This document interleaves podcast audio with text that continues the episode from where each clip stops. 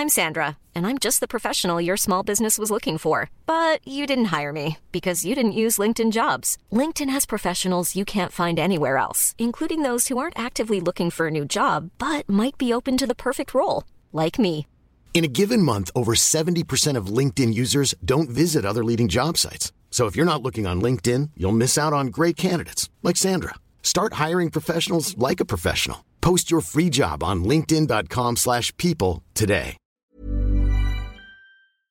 Salut tout le monde, oui c'est bien moi, bonjour à toutes et à tous, nous sommes jeudi 26 octobre, il est 6h du matin, j'espère que vous allez bien, que vous êtes en forme. Bon, merci pour vos messages, euh, merci pour ces quelques jours de repos que vous m'avez accordé entre lundi et mercredi. Ouh là là, ça fait une éternité qu'on s'est pas vu, qu'on s'est pas entendu, qu'on s'est pas parlé, qu'on n'a pas discuté. Donc euh, tout s'est bien passé, merci beaucoup pour ce, pour ce petit temps, mais malgré, euh, bon, malgré le fait que bah, parfois dans la vie aussi il arrive des choses où... bah voilà, vous êtes content effectivement d'avoir passé quelques jours, euh, quelques jours de repos et puis bam, vous tombe sur le coin de la figure une mauvaise nouvelle, mais c'est comme ça, ça n'a pas fait partie de la vie, c'est ainsi. Euh, bref, peut-être que semaine prochaine, je ferai aussi euh, peut-être qu'un morning mood sur deux ou pas. Bref, je vous, tiendrai bien évidemment au courant, ne vous inquiétez pas. De toute façon, sur les marchés, on a toujours cette ligne directrice, on va en parler ensemble. Deuxième chose, donc ce soir avec, avec Rodolphe, on fait un, la troisième, euh, troisième épisode de l'apéro. Donc ça sera, je pense qu'on va commencer vers... Alors il n'y a pas forcément d'heure, mais je pense qu'on va commencer vers 18h30, un truc comme ça, 18h30, 19h.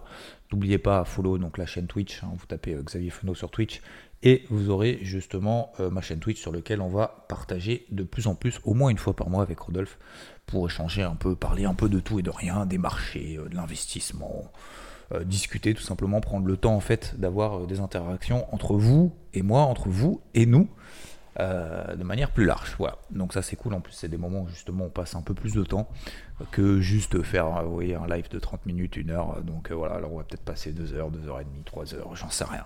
Donc on verra. Ok? Donc ça c'est ce soir. Voilà, c'est ce soir, jeudi 26 octobre. Bon, alors, première chose, concernant la partie macro, ce que j'observe généralement, alors j'ai suivi bien évidemment ce qui s'était passé depuis ces derniers jours. Alors, je vais pas dire qu'il s'est pas passé grand chose, mais j'ai effectivement observé qu'il y avait des indices européens beaucoup plus forts que les indices américains qui ont beaucoup plus de mal. Euh, le Nikkei qui n'arrive pas à rebondir, le taux à 10 ans aux États-Unis qui est toujours très ferme, toujours très fort, il y a toujours ces inquiétudes autour du taux à 10 ans et des taux d'intérêt de manière générale, donc du marché obligataire. On a un dollar américain qui est toujours très très fort. Vous vous souvenez, j'ai acheté cette zone des 1,05, on a fait quasiment, d'ailleurs j'ai vu 1,07 quasiment. Euh, sur l'eurodoll, bah, finalement on est à nouveau à 1,0550. Donc vous voyez qu'il n'y a toujours pas de détente côté dollar, toujours pas de détente côté taux, toujours pas de détente, j'ai envie de dire, et tant mieux tant mieux, sur les, sur les cours de l'or. Euh, qui est toujours, toujours très très ferme. Donc ça montre qu'il y a toujours quand même des inquiétudes, euh, une tension d'un point de vue géopolitique, d'un point de vue des entreprises, d'un point de vue du marché obligataire, enfin des inquiétudes un petit peu de partout. Il y a certains marchés, donc comme l'or, qui sont épargnés, euh, valeur refuge euh, au sens propre du terme. Euh, quand je dis valeur refuge, c'est valeur refuge quand on a vraiment des risques comme ça géopolitiques, très très importants.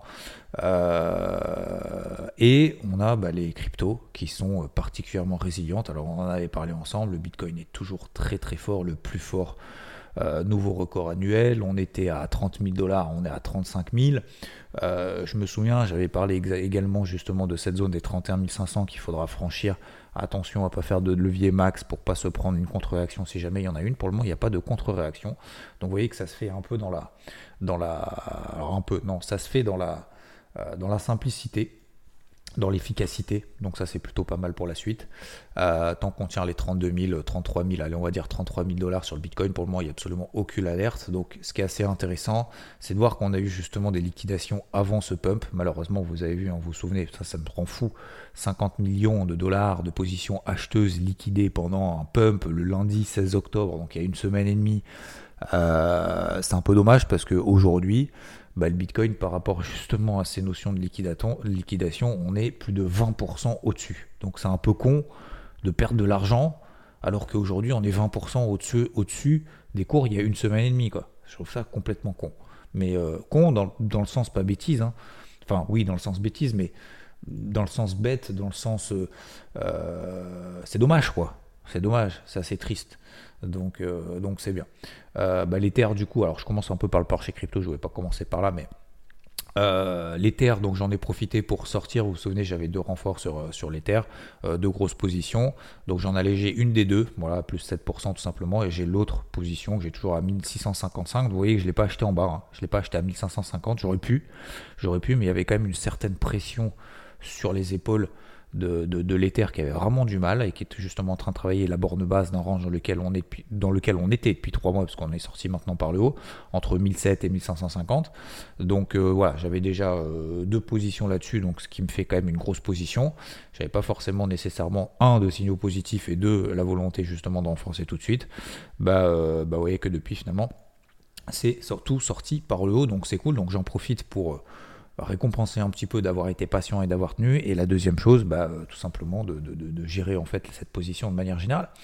Euh, donc voilà, euh, je reviens donc sur les marchés traditionnels d'un point de vue macro. Donc pour le moment, il n'y a pas de grosse détente. Attention, aujourd'hui, il y a quand même la troisième estimation du PIB aux États-Unis à 14h30. alors c'est pas la troisième, pardon, c'est la première, pardon, complètement, complètement à côté de la plaque. C'est la première estimation du PIB aux États-Unis, d'accord, pour le euh, troisième trimestre. Donc, euh, pourquoi est-ce que c'est important? Pourquoi est-ce que c'est important? Parce qu'il y a trois estimations. C'est la première. La première estimation, c'est celle qui provoque le plus de surprises. Parce que généralement, après, on révise. On peut réviser effectivement un peu à la hausse, un peu à la baisse. Il n'y a pas normalement de grosses révisions. Il y a trois révisions, donc pendant trois mois. Euh, et ça, c'est la première. La première, c'est la plus importante. On attend 4,5% du PIB. Alors, Certains, je vois déjà certains qui me disent Ah, super, on va faire le stratagème de l'impulsion, ça va être cool. Euh, stratagème de l'impulsion, je rappelle, c'est quoi? C'est en gros, vous prenez un chiffre, vous avez une convergence d'éléments macro plus une convergence d'éléments techniques, on réunit les deux, et si les deux conditions se réunissent, on y va, on peut prendre position sur le marché. Alors, euh, oui, pourquoi pas, mais, aujourd'hui, la question c'est est-ce que finalement un PIB aux États-Unis qui est bon, est-ce que ça pourrait pas avoir une mauvaise nouvelle, un mauvais impact, un impact négatif sur les marchés? Comme je vous rappelle, on avait fait le débrief hebdo dimanche dernier. Good news is bad news. Pourquoi? Parce que plus c'est bon, plus les chiffres sont solides, plus la Fed a la main, plus la Fed a la marge de manœuvre pour resserrer encore un peu plus ses taux directeurs. Euh, si tel est le cas, ça va continuer à faire monter les taux d'intérêt, notamment le 10 ans, ça va faire monter le dollar, ça va donc peser sur l'entreprise, ça veut dire que le coût de l'argent va encore augmenter. Donc les perspectives aujourd'hui, on en parlera juste après, les prévisions d'entreprise qui globalement sont plutôt... Les résultats sont plutôt bons, hein. c'est le résultat, c'est ce qui s'est passé en fait euh, hier. Les perspectives demain, bah, les entreprises sont quand même pas très chaudes, pour simplifier un peu le truc. Ça veut dire quoi? Ça veut dire qu'en termes de perspectives, pour le moment, elle ne peut pas se permettre de dire tout, tout, va bien, Madame la Marquise. Il y a des tensions, il y a des, euh, des éléments concrets que les entreprises voient sur leur business, sur leur activité, qu'il y a euh, une, euh, euh, comment dire, des perspectives économiques qui sont en train de se replier. Donc, euh, cette contraction de l'activité, elle pourrait se faire sentir demain. Et donc, aujourd'hui, bah, le marché est en train de se dire, OK, donc on est en train de d'intégrer tout ça dans les cours. Et bien évidemment, intégrer des révisions à la baisse de perspectives, pas toutes hein, le font, attention, hein, pas toutes, mais globalement, ça donne pas confiance au marché pour le moment. Parce qu'en gros, si vous voulez, le problème, c'est que les mauvaises nouvelles sont interprétées comme des mauvaises nouvelles, et les bonnes nouvelles sont interprétées comme des mauvaises nouvelles, d'un point de vue macroéconomique, parce qu'on se dit plus c'est bon, plus c'est solide, plus on va encore lutter contre cette P euh, étoile, étoile, étoile d'inflation. Et donc, en fait, aujourd'hui, le marché est dans un, dans, un bad mood. Il voit tout, tout ce qui arrive, c'est un peu comme certains dans la vie, malheureusement, tout ce qui leur arrive au marché, ben en fait, il trouve, il, trouve pas de solution, il trouve que des problèmes. Quand c'est bon, c'est un problème. Quand c'est pas bon, c'est un problème. Quand c'est moyen, c'est un problème. Quand les résultats sont bons, c'est un problème parce que les perspectives, bah, c'est un problème. Il euh, n'y a pas de visibilité, c'est un problème. Tout est un problème. Tout est un problème. Donc du coup, bah forcément, c'est un, une condition de marché qui, je dis pas que ça donne pas envie de payer, parce que, et on va le voir d'un point de vue technique, mais euh, c'est peut-être là effectivement que vous allez me dire, ok, c'est quand euh, tout le monde n'y croit plus finalement, euh, que c'est peut-être ce moment-là qu'il faut y aller. C'est vrai, c'est pas faux. Vous prenez l'exemple du Covid, toutes les boîtes sont arrêtées, l'économie effectivement va très très mal, etc. etc. le marché s'effondre, on perd 20, 30, 40% sur certains marchés, et puis, puis on se dit, bah, ça y est, c'est fini quoi. C'est la fin du game, c'est limite la fin du capitalisme quoi. Euh, et donc, euh, bah, en fait, euh, finalement, derrière, bah, le marché s'est stabilisé. On a fait un spike, on a fait un point bas. Et puis derrière, qu'est-ce qui se passe? Bah, Derrière, finalement, on a fait un point bas. Le vaccin a été trouvé, ça repart. On fait des injections de liquidité qu'on n'en peut plus. Et puis ça va to the moon. Alors certains diront Ouais, mais c'est dégueulasse maintenant. Voilà, on paye le prix de tout ce qu'on a injecté sur le Covid. Nanana. D'accord, en fait, vous n'êtes jamais content, en fait. D'accord, donc quand le marché monte, vous n'êtes pas content. Quand le marché baisse, vous n'êtes pas content. Parce que, au contraire, vous dites euh, super, c'est génial, euh, c'est normal. Et quand, le, quand on fait des injections de liquidité, justement, pour sauver l'entreprise, pour sauver des entreprises, les entreprises, c'est quand même des gens qui bossent dedans. Les gens qui bossent dedans, ils sont des familles, enfin, etc., etc. Enfin, je veux dire, je ne vais pas rentrer dans le, dans le truc, mais euh, voilà. Donc, oui, effectivement, il y a eu des injections de liquidité. Oui, maintenant, on a effectivement les banques centrales qui sont en train de réduire les bilans, fait d'incluse, euh, qui sont en train de réduire leur bilan. Euh, peut-être qu'effectivement, toutes ces injections de liquidité aujourd'hui, c'est pas qu'on en paye le prix. Le marché n'a pas baissé. Le marché n'a pas baissé. Vous prenez le Dow Jones sur des unités de temps mensuelles. On était en 2007, 2008, allez au pire 2009, mars 2009, on était à 7000 points. On est à 33 000. On a pris 400%, quasiment 450% sur les ATH. On est aujourd'hui, vous prenez le Dow Jones, on, si on prend 9% sur le Dow Jones, on est sur des records historiques. Donc, aujourd'hui, effectivement, le marché n'a pas baissé. On est simplement dans des phases de consolidation. Alors oui, en Europe, ça a baissé peut-être un petit peu plus qu'aux États-Unis. Oui, enfin, c'est pas que ça peut être, ça a baissé un peu plus qu'aux États-Unis parce qu'on était effectivement en mode sous-performance. On avait des indices américains qui tenaient très très très bien, des indices européens qui étaient dans des. Nous, on, l'avait évoqué ensemble, des figures d'élargissement sur le CAC, sur le DAX, on est passé en dessous. Vous avez vu que cette zone des 6008, 6009, vous vous souvenez ou pas 6008 sur le CAC, c'est quoi C'est une zone d'achat ou pas? Bah oui, c'est une zone d'achat moyen terme qu'on s'était fixé au mois de juin cet été. Juin, juillet, août. On s'est dit, moi en tout cas je me suis dit, si on arrive à 6008, c'est une zone d'achat. Bon, on a fait 6008. Alors malheureusement, moi, mon, OC n'a pas été à déclencher. Il était un peu plus bas sur les 6750. Euh, euh, J'ai pris malheureusement, ou heureusement, j'en sais rien, peut-être qu'on va les faire en fait. Hein. Euh, à 30 points près, pour simplifier à 50 points près, à moins d'un pour cent près, on n'a pas fait ma zone d'achat, mon, mon, prix d'entrée. ce matin, on est au-delà de 6009. Ce matin, on ouvrira peut-être à moins 0,5. C'est pas grave hein, ce qui se passe. Hein franchement, euh, ça n'a pas baissé. Hein. Alors, bien évidemment, là-dedans, et j'ai pas fait encore, la micro. La micro, c'est quoi? C'est les entreprises. Aujourd'hui, la très très grande majorité, alors j'avais regardé les chiffres ce matin, il faut que je regarde, je me rappelle plus, du coup j'ai plus trop couvert. Mais en gros, euh, allez, je simplifie, mais vérifiez de votre côté, d'accord? Euh, Je crois que c'est 70%, 75% des entreprises qui ont publié du SP500 ont publié mieux que prévu. C'est énorme, vous allez me dire, c'est énorme, je comprends pas pourquoi les marchés baissent. C'est très simple. C'est ce qu'on a dit juste avant. Le passé, c'est très bien, les gars. C'est très bien. Ouais, super, on a gagné la médaille, on a fait mieux que prévu. Ouais, on se félicite. Maintenant, on fait quoi? Maintenant qu'on s'est félicité, on arrête tout? On arrête le business? Non. On continue, hein, c'est jamais fini, hein. c'est éternel, hein, c'est infini. Et eh ben le problème, c'est demain. le problème, c'est que demain, bah, euh, bah c'est compliqué c'est compliqué de se projeter. Aujourd'hui, vous prenez par exemple Alphabet. Euh, Alphabet, c'est qui? C'est Google. Euh, Google a publié, alors je crois, attendez, je ne vais pas dire de bêtises. Euh, tac, tac, tac. Je crois que Google a publié mieux que prévu.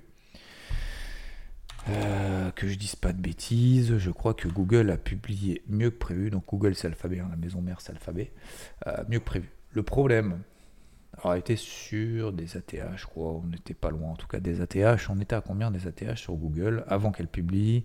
On était à 6-7%. Bah, grosso modo, c'est les, indices américains. 6-7% des ATH. Le problème, c'est pas qu'elle a publié mieux que prévu, ou... c'est qu'en fait, il y a des coupes budgétaires. C'est-à-dire qu'en fait, on prévoit les boîtes, surtout quand vous avez du Google. Déjà, quand vous avez une petite boîte.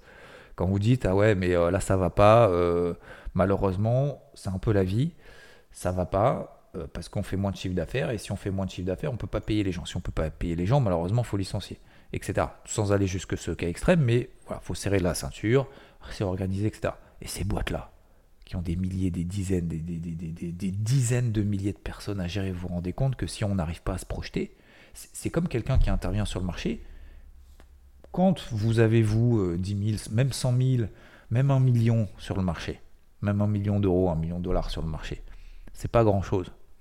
C'est pas grand chose, pas dans le sens où c'est pas bien ou c'est peu, c'est dans le sens où vous avez absolument, euh, vous voulez rentrer ou sortir du marché, vous pouvez le faire quasiment instantanément. C'est le principe même de la liquidité du marché. Sauf que quand, euh, sauf que quand vous êtes comme ça un bateau de croisière, c'est le même, le même exemple, enfin c'est le même principe qu'un bateau de croisière qui pèse des tonnes, qui pèse des tonnes. Ben, vous pouvez pas vous dire ah, je tourne le volant à gauche, ça tourne à gauche. Ah, je vais faire marche arrière, hop, j'arrête la manœuvre, je m'arrête, je fais marche. Ça marche pas comme ça. Faut prévoir à l'avance. Faut prévoir à l'avance. Ben justement, c'est un peu le problème en ce moment, c'est que vous prenez Alphabet, coupe budgétaire prévue, euh, crainte de ralentissement économique. Donc forcément, ben, le marché en fait sanctionne ça quoi. Elle fait quasiment moins 10% hier. Euh, Microsoft c'était meilleur que prévu, supérieur aux attentes. Donc ça c'est cool. Je crois que derrière elle a fini à plus 3 hier. Euh, faut juste que je vérifie que je vous dise pas de bêtises en même temps. Euh, veuillez m'excuser, je prends le truc en main. Pardon, pardon, plus 3, plus 3%, ça va, je raconte pas encore que des bêtises. Donc plus 3% sur Microsoft, ok. Hier, on a eu Worldline. Worldline, c'est dans le CAC. Worldline, dans le CAC 40. Worldline, c'est dans le CAC. Vous vous souvenez, il y a, c'était il y a deux semaines, c'était Alstom, déjà on était là à moins 50%, c'était un truc de, ouf, de psychopathe, d'une boîte du CAC qui fasse moins 50 après, euh, après une publication, mais c'était quand même une publication, il y avait quand même de gros problèmes, enfin pas de gros problèmes, mais comment dire, euh, il y avait de la matière. Alors à perdre autant, ça après on peut en discuter pendant des heures, c'est trop, c'est pas assez, ça on s'en fout. Mais globalement, il y avait de la matière, quoi. Il y a quand même une grosse inquiétude derrière. Worldline a publié en disant j'abaisse mes objectifs. Je crois qu'il visait entre, entre 8 et 10%. Euh, je crois qu'en gros, euh, objectif de croissance, c'est finalement plus que 5%. Vous voyez, un truc comme ça. D'accord? Euh, Le problème, c'est que je vous dis que des trucs comme ça. Et donc, je vais vérifier en même temps, parce que vous allez me dire, sinon, il faut, ah, faut que je vérifie tout ce qu'il raconte. parce que ce qu'il raconte, c'est un, peu, c'est un peu évasif. Alors, je vais regarder exactement. D'accord? Euh, comme ça, au moins, tout le monde, sera content. Euh, moi, le premier, d'ailleurs. Euh, mais au moins, vous avez compris le principe. Je regarde en même temps au moment où je suis en train de parler. tac, tac, tac. Je ne me rappelle plus exactement. Je vais regarder. Voilà, c'est ça. Alors, je vais vous donner les chiffres exactement. Alors, le problème, c'est que visiblement, ralentissement économique, son marché principal, c'est l'Allemagne. D'accord? Donc, ça pèse sur sa croissance, sa rentabilité, nanana croissance organique annuelle de son chiffre d'affaires. Donc croissance, c'est-à-dire qu'on gagne de l'argent encore, hein. c'est-à-dire qu'on gagne même plus d'argent que l'année dernière. Ça devrait être de 6 à 7%, contre 8 à 10% auparavant. J'ai même été beaucoup plus négatif, je vous ai dit 5% de croissance, finalement c'est entre 6 et 7, au lieu de entre 8 et 10. Repli de 150 points de base, donc 1,5% de sa euh, marge d'excédent brut d'exploitation pour 2023 contre une prévision précédente d'une augmentation de 100 points de base. Donc effectivement, grosse baisse de la marge. Là par contre, effectivement, il y a de quoi faire. Environnement temporaire. Worldline a annoncé le lancement d'un plan de réduction de coûts prévoyant de réaliser de l'ordre de 200 millions d'euros, 200 millions d'euros d'économies en année pleine en 2025, avec une montée en puissance rapide au cours de 2024. La mise en œuvre de ce plan aura un coût total estimé jusqu'à environ 250 millions d'euros. Les investisseurs commencent à perdre patience face aux fintech qui ont connu un essor considérable pendant la pandémie alors que les gens menaient la majeure partie de leur vie quotidienne en ligne. Dépenses de consommation, euh, voilà, on revient sur Terre. En fait, le problème, si vous voulez, c'est que, effectivement, peut-être que la publication n'est pas bonne, on revoit à la baisse les objectifs, mais de là à sanctionner comme ça, moins 60%, c'est violent. Hein. La violence du truc, je trouve ça quand même assez euh, caractéristique justement de cette phase quand même particulièrement tendue où dès que c'est un peu, un peu pourri, c'est horrible. On, extrapole un peu le truc. Moi, je pense que c'est exagéré. Je dis pas attention. Hein. Je dis pas c'est exagéré qu'il faut acheter. Hein. Attention. Hein. Et un, déjà, je vous dirai pas d'acheter parce que moi-même, je le fais pas. Je vous dis ce que je fais. Quand je fais des conneries, quand je fais des trucs bien. Ou euh, quand je fais rien. Mais Worldline, je paye pas. C'est pas effectivement parce qu'on a perdu 60% que demain il y a plus de chances que ça prenne 15. Comme on m'a sorti sur Alstom en disant euh, ouais, faut acheter Alstom. Ah ouais, d'accord, ok. Ok. Bah là, tu es content. Tu as doublé sur Alstom, c'est bien. On est à moins 37%. D'accord? Euh, Depuis qu'on a perdu 37%, l'action a reperdu encore 10%. Alors que le CAC n'a pas bougé. Donc attention. Hein. Ok euh, Donc Worldline, effectivement, moi je trouve que c'est un petit peu exagéré. Dans le sens où, pas exagéré, dans le sens où ça ne devrait pas faire ça, parce que c'est le marché qui a raison. Mais dans le sens où on a en conjection d'éléments, il y a aussi une autre chose, un autre point, c'est la liquidité. C'est qu'aujourd'hui, en fait, sur les marchés, on est. Euh, il n'y a pas d'ordre encarné, en fait. En se disant, euh, si jamais ça perd 30, 40, 50, 60%, bah, je paye. En fait, tout le monde se dit, non, je mets pas le cash pour le moment. Je mets pas le cash. J'attends de voir. Je vais payer des forts, je vais payer des vrais trucs et tout. Mais, mais non, si on perd 30%, moi je suis même pas prêt à payer parce que ça veut dire que c'est vraiment horrible, ça va faire moins 60. Non, bah, effectivement, effectivement, ça fait moins 60 dans la journée. Moins 60 sur une boîte du CAC. C'est violent. Hein. Enfin, je sais pas si vous vous rendez compte en fait. Parce que ceux qui font de la crypto, vous allez me dire, ah ouais, j'ai déjà vécu ça. Ouais, d'accord, mais en fait, la, et je dis pas que la crypto, les cryptos, il n'y a pas de, gens derrière ou quoi que ce soit. Je dis juste qu'en termes d'investissement au sens large, perdre 60% sur une boîte du CAC, faudrait retrouver euh, si vraiment ça existe un jour. On, le disait avec Alstom, alors je pense qu'avec Worldline, là, c'est quand même assez violent. Bref, euh, alors vous allez me dire, ouais, le CAC a même pas baissé, effectivement, donc comme quoi le poids de, certaines boîtes dans certains indices, finalement, euh, probablement d'ailleurs Worldline va, dégager du CAC, hein, malheureusement, mais euh, parce qu'après c'est en fonction de la liquidité, en fonction de la valorisation, etc., etc. Donc pas mal de pas mal d'éléments qui sont pris en considération. Donc bref, tout ça pour dire qu'effectivement aujourd'hui, en fait, il n'y a personne en fait pour, euh, pour, euh, pour euh, récupérer les pots cassés, quoi, pour se dire c'est une opportunité. Et ça, je ne dis pas que c'est inquiétant, j'ai juste que c'est caractéristique effectivement d'un marché qui n'est pas dans une phase positive et donc pas dans une phase de rebond. Et qu'aujourd'hui, et c'est un peu la conclusion de cette notion de, psychologie de marché, moi, dans laquelle j'aime bien m'imprégner, est-ce qu'aujourd'hui, on a un sentiment positif global en se disant, ok, on va y arriver, on va trouver... Ça me fait penser à la période Covid. Hein on va trouver des solutions, on injecte, euh, on essaye de tenir le coup, on relance le truc, on cherche des vaccins, des machins, etc. Il y a, une espèce d'approche constructive derrière. Vous voyez ce que je veux dire? Même si c'est horrible comme période, d'un point de vue économique, bien évidemment, euh, d'un point de vue aussi sanitaire, bien entendu, euh, on essaye de trouver des solutions. Vous voyez ce que je veux dire? On, on serre les coudes et on y va, quoi. Après, on verra effectivement, après, plus tard, on en fait quoi de la liquidité douce, ce qui va provoquer de l'inflation, on le sait. Mais sinon, on fait quoi? On fait rien. Bon. Et en fait, aujourd'hui, j'ai l'impression qu'on n'est pas dans le. On va chercher des solutions. Les seules solutions aujourd'hui qu'ont les banques centrales, c'est d'arrêter d'injecter comme des gros porcs et d'arrêter d'avoir des, taux à zéro et de remonter les taux comme des bourrins. Excusez-moi de termes assez vulgaires ce matin, mais au moins je simplifie à l'extrême. Au moins je pense que c'est clair. C'est les seules solutions aujourd'hui. C'est de se dire en fait le coût de l'argent, le coût de la vie est trop, élevé. Il faut une correction du marché immobilier, il faut une correction du marché tout court, il faut une correction de notre façon de consommer. Il faut, euh, quand vous avez un taux d'emprunt des cartes bancaires aux États-Unis à 23, 24% de moyenne, ah, vous allez me dire, et, j'ai eu la discussion d'ailleurs hier avec quelqu'un, euh, on parlait de ça justement, en disant ouais, mais aux États-Unis, leur façon de fonctionner n'a rien à voir avec la nôtre. Nous, dès qu'on fait un emprunt, ça veut dire qu'on n'a pas les moyens de se le payer et donc euh, on se retrouve dans la merde. Donc en fait, on fait, on fait très peu d'emprunts, on, dépense, euh, on épargne beaucoup. On connaissait le livret A, un placement préféré des Français, le livret A, qui fait deux fois moins que l'inflation. Mais bon, qu'est-ce que vous voulez que je dise C'est comme ça. Et je dis pas que c'est mal, je dis juste que c'est comme ça. C'est une question de société. On épargne beaucoup, euh, dès qu'on emprunte, euh, ça y est, c'est catastrophique. Euh, oulala, les actifs, les passifs, machin. Aux États-Unis, si tu commences dans la vie, tu fais des études, ta minimum, c'est tu payes 50 000 balles d'études par an, et tu commences déjà avec une ardoise à moins 100, moins 100K, quoi. Moins 100, moins 150. Mais en fait, parce que ça a toujours été comme ça. L'impression qu'on découvre quelque chose. Alors effectivement, un taux d'intérêt de 20-25%, c'est monumental. Si tu te dis, tu n'as pas intérêt d'avoir une couille à un moment donné, parce que ça, tu le rembourseras jamais. Mais en fait, tu vas effectivement après prolonger les crédits, changer les crédits, machin. Mais en fait, ils savent gérer ça, plus ou moins. Donc, euh, je ne sais plus pourquoi je parlais de ça. Mais, euh, oui, je parlais des solutions.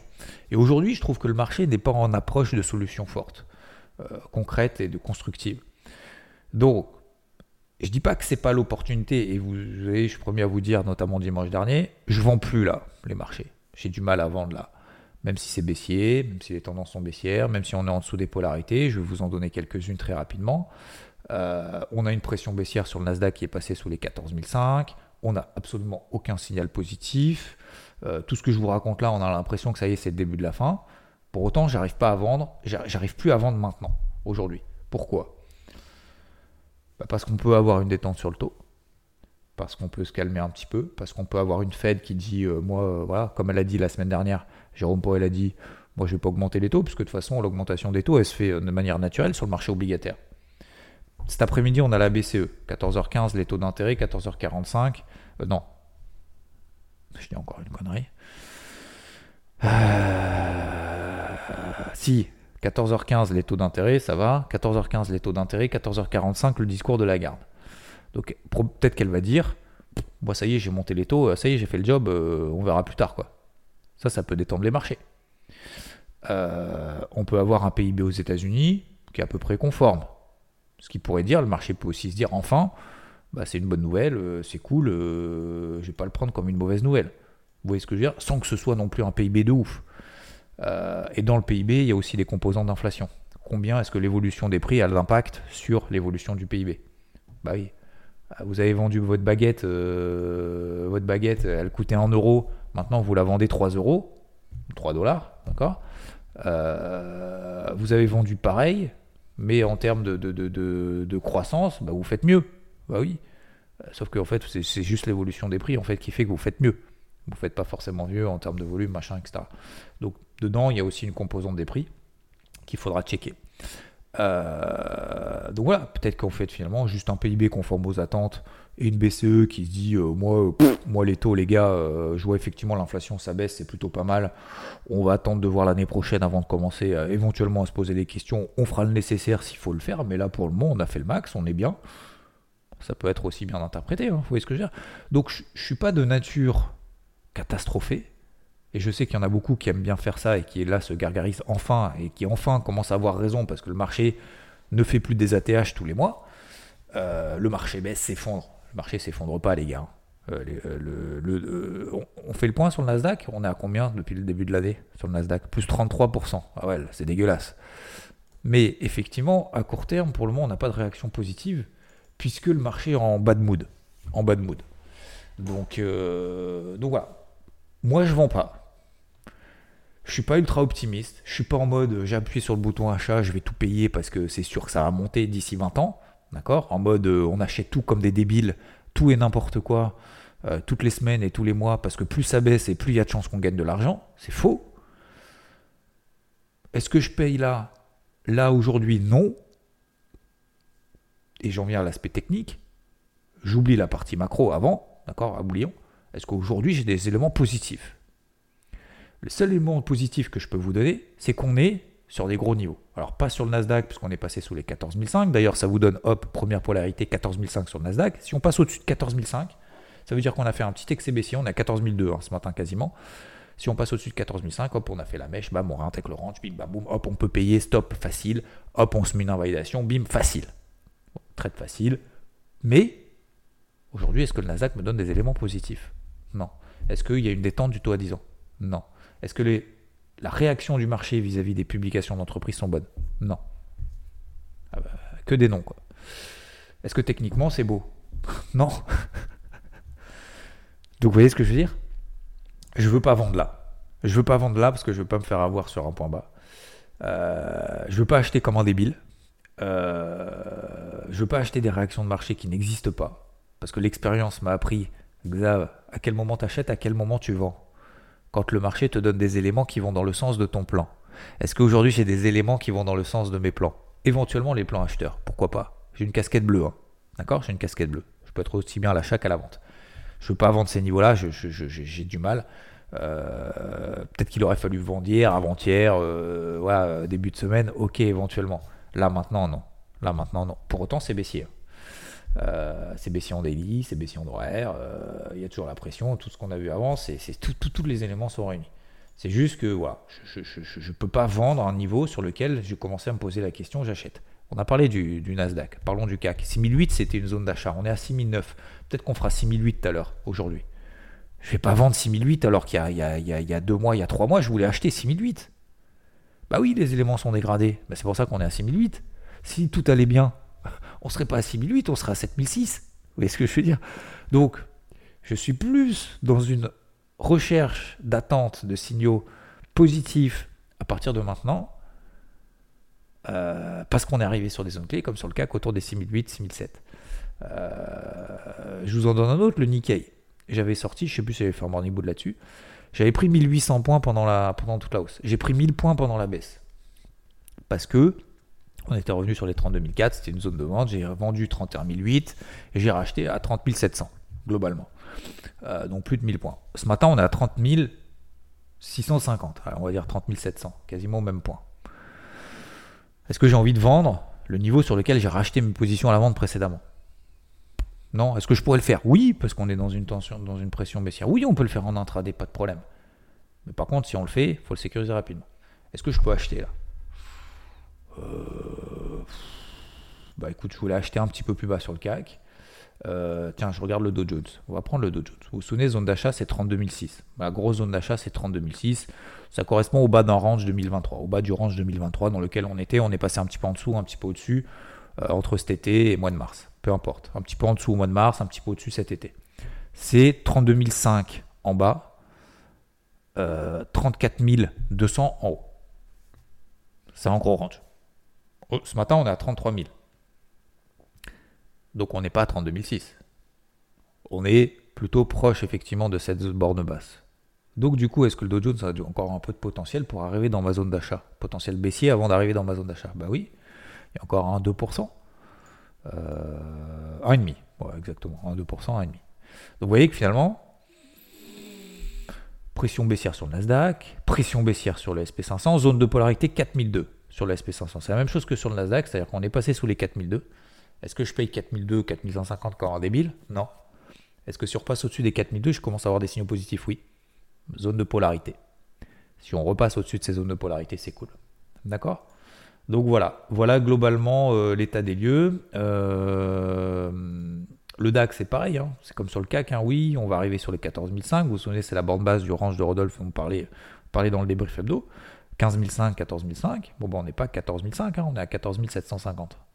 Si on arrive à 14 500, est-ce que c'est cool de payer? Pourquoi pas? Ouais. Une partie. Je sais pas, euh, on veut investir euh, sur 100, qu'on veut investir par exemple sur le DAX, euh, bah on se dit 10, 20, 30% de ce qu'on veut allouer sur le DAX. Vous voyez ce que je veux dire? De la position max à l'achat. Est-ce qu'on peut aller plus bas que 14 500 Ouais, on peut aller à 13 500. On peut même aller à zéro. Donc, donc oui, 14 500. Pourquoi pas Une partie en mode euh, je plante mes graines. On verra bien. C'est pas le bon timing, je plante mes graines quand même. C'est pas, enfin, c'est pas, pas que c'est bon timing, c'est que c'est les conditions sont pas réunies pour le faire. Mais euh, c'est ce que j'avais prévu de faire. C'est comme sur le CAC. Moi, j'ai mis en OC sous les, euh, sous les 6008. Bon, ben voilà. Parce que j'ai des signaux positifs si on arrivera à 6008. Non. Peut-être qu'on va faire 6005, ou même 6000, ou même 5008. Bah, c'est pas grave, je l'assume. Vous voyez ce que je veux dire? Donc, je suis plus dans cette démarche-là proactivement effectivement acheter sur des replis encore un petit peu plus bas, 1,5-2%. Raisonner casquette verte à ce moment-là. Mais là, aujourd'hui, tout de suite, la pression est baissière. Voilà ma conclusion du jour, messieurs, dames. On a fait le tour. 33 minutes pour une reprise de Morning Boot, c'est pas mal. J'espère que vous allez bien en tout cas. Profitez bien si vous êtes en vacances.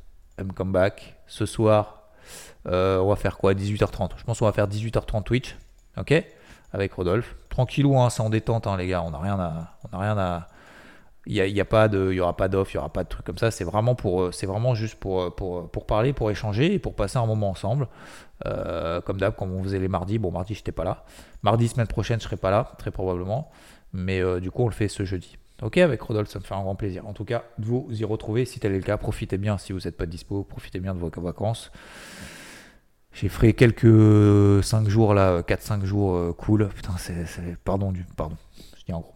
Franchement, ça fait du bien. Ça faisait, des mois, des mois, des mois que je n'avais pas fait. 4-5 jours, j'ai l'impression que ça fait 3 mois que je suis parti. Euh, ça fait plaisir avec euh, des proches parce que malheureusement, le temps passe vite et le temps passe et on n'a pas le temps, on n'a pas le temps. Et puis on se rend compte finalement qu'on n'a pas pris le temps au moment où bah, c'est trop tard. Donc euh, profitez bien, d'accord? Profitez bien, ça ne veut pas dire faire n'importe quoi, ça veut dire aussi faire des sacrifices et ça veut dire avancer avec les personnes qui nous tirent vers l'eau. Je vous souhaite une très belle journée. Merci à tous, grosse bise. Ciao. Planning for your next trip? Elevate your travel style with Quince. Quince has all the jet-setting essentials you'll want for your next getaway, like European linen, premium luggage options, buttery soft Italian leather bags and so much more and it's all priced at 50 to 80% less than similar brands. Plus, Quince only works with factories that use safe and ethical manufacturing practices. Pack your bags with high-quality essentials you'll be wearing for vacations to come with Quince. Go to quince.com slash trip for free shipping and 365-day returns.